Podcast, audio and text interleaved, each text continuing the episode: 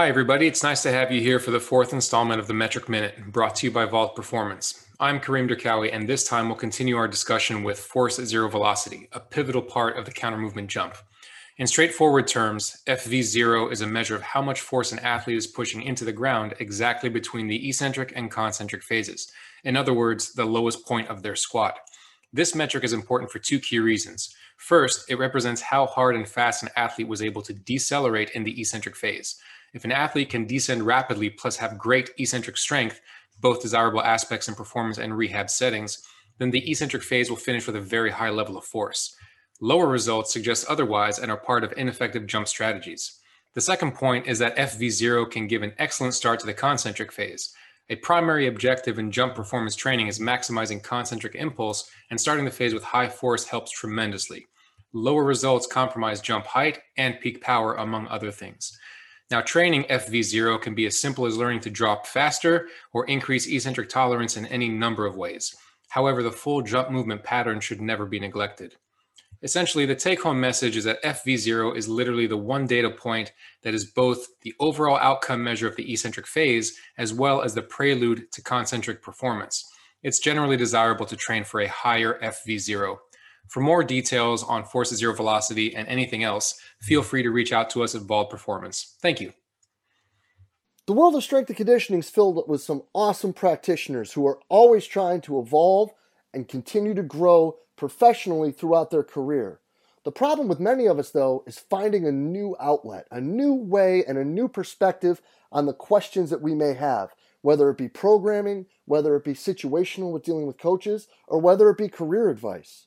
Because all too often, what happens is we get stuck in with the same group of friends and the same group of colleagues that we reach out to for advice repeatedly over and over again. But what we should really be looking for is different perspectives, different people who have been through different situations who can help us make better decisions both for ourselves and our athletes.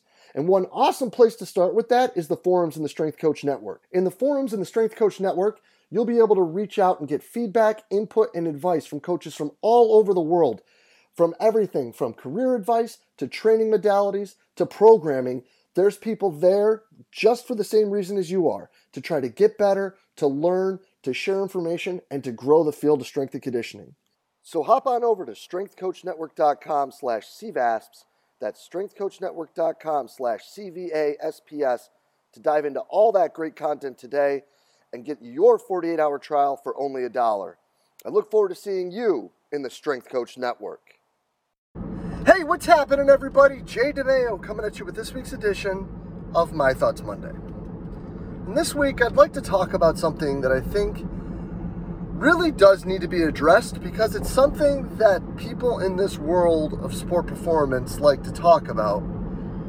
But I don't think our actions of late are truly going to align with what we say we are and. More often than not, when you talk to people that work in strength and conditioning, you hear them say things like they are lifelong learners, that they want to make sure that they're doing what's best for the athlete. And part of that is to ensure that you are constantly educating yourself to become better and to grow, because the minute you stop getting better, your athletes stop getting better. Well, I think all of that is true until people start asking questions about what people do. What do I mean by that? Well, when we sit here and you make the mistake that I just made today and scrolling through Twitter and diving deep into the rabbit hole that is strength and conditioning coach Twitter, you notice something that is pretty obvious. That there are some people that get very, very defensive immediately when things are, become questioned. Mostly, this is around the traditional aspects of the physical preparation in American football. Now, if we are a group of people that say that we are ever evolving, that we are constantly learning, that we read so many books a day so that we can get better, then why, when someone brings up something new, or questions the status quo, is that something that is looked down upon and is gets so defensive about? We talk all the time about how we're not married to exercises, we're married to results. But if we really are, then why are we sitting here fighting when people want to know if there's a better way to do things? Now, for the most part, this is based upon the methods utilized to evaluate American football players and then the implementation of Mat Drills and the reasons behind it. Full disclosure, complete and total honesty here. I couldn't care less what you do. This really has nothing to do with me. What this has to do with is how our inability to talk about this is going to hamstring us as we try to sit here and continually move forward to find a seat at the table. I don't care if you do 300 yard shuttles or 16 110s or some random test for whatever that you develop. I don't I don't care at all. As a matter of fact, it, it doesn't bother me in the least bit what you choose. But what I want to start to hear from people is why you're choosing it. And I think that that's the big thing right? When we sit here, I think most people would say, if you look at literature, the structure of mat drills, traditionally, does not allow people the rest time required in order to increase speed or change of direction ability.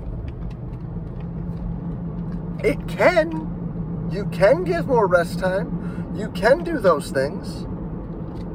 But we typically don't do that.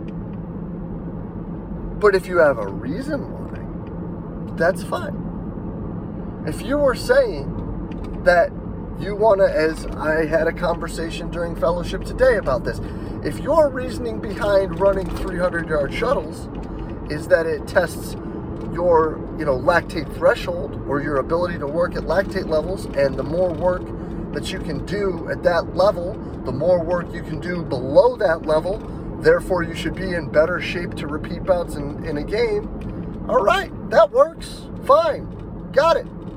I might not agree with the test. I might not agree with the reasoning behind the test, but you got a reason and it makes sense. So who cares? But to sit there and say things like, give us back our sport, one, what does that even mean? It's not like someone questioning how we do things and if there is a better way to do it ends the game. And two, that sounds like just some whiny crybaby, I'm going to take my ball and go home answer. When in the reality of it, if you're telling me that all these things that we've been doing make you mentally tougher, this then would be an indictment against that. Because it looks like you can't sit there and take a deep breath and say, okay, I hear what you're saying. I don't agree with it. This is why, and this is why we do what we've done. And if you can't sit at the table and have a conversation about that, then we're not going to go anywhere. Now, are the people on the other side possibly questioning more than asking questions? Sure. Are the people on the other side possibly being a little bit more abrasive than they need to be? Sure. But at the end of all of it, if nobody's listening and nobody's willing to talk it out and figure out ways we can be better, it's not helping us at all. At all. And all it's doing, like everything else that's occurring in our society at the present moment, is dividing us further and further apart. I don't care what you do. I don't care how you do it. I don't care what you're evaluating, and I don't care how you're evaluating it. But if your immediate response is give us back our sport, that's wrong. And if your immediate response is the old way is stupid, do it this way, that's wrong too. But if your response is, so why do you take that and utilize that or use this or measure that? Then you can have a discussion. Enough of this ego driven, my way or the highway, slap fight garbage that is Strength Coach Twitter. Enough of it. It's really disconcerting to see that in 2020, a group that is begging to be involved more and begging to have a seat at the table in the decision making process is still fighting amongst themselves as opposed to listening to each other and be and building upon each other to be better in the long run. Now, I'll point the thumb there's some things that I see people do and I hear people do and I do the same thing. We all do it. And we all need to be better. And it's going to start in the mirror.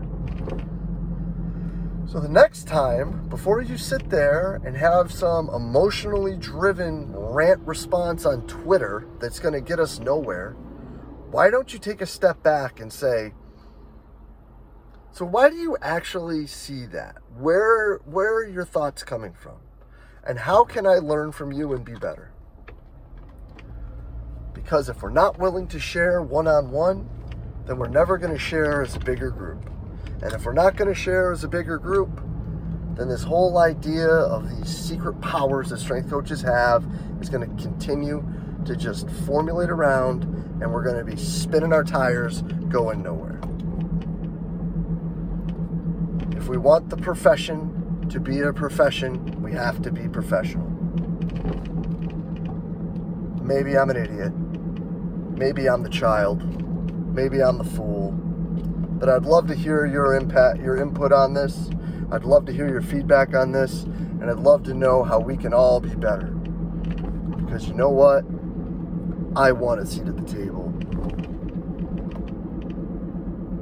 And I'm going to fight to find a way for us to be better and for us to keep growing. So let's work together to do that. As always, truly appreciate everything y'all do for us here at Central Virginia Sport Performance. We'll be back next week with another My Thoughts Monday. I will see you then.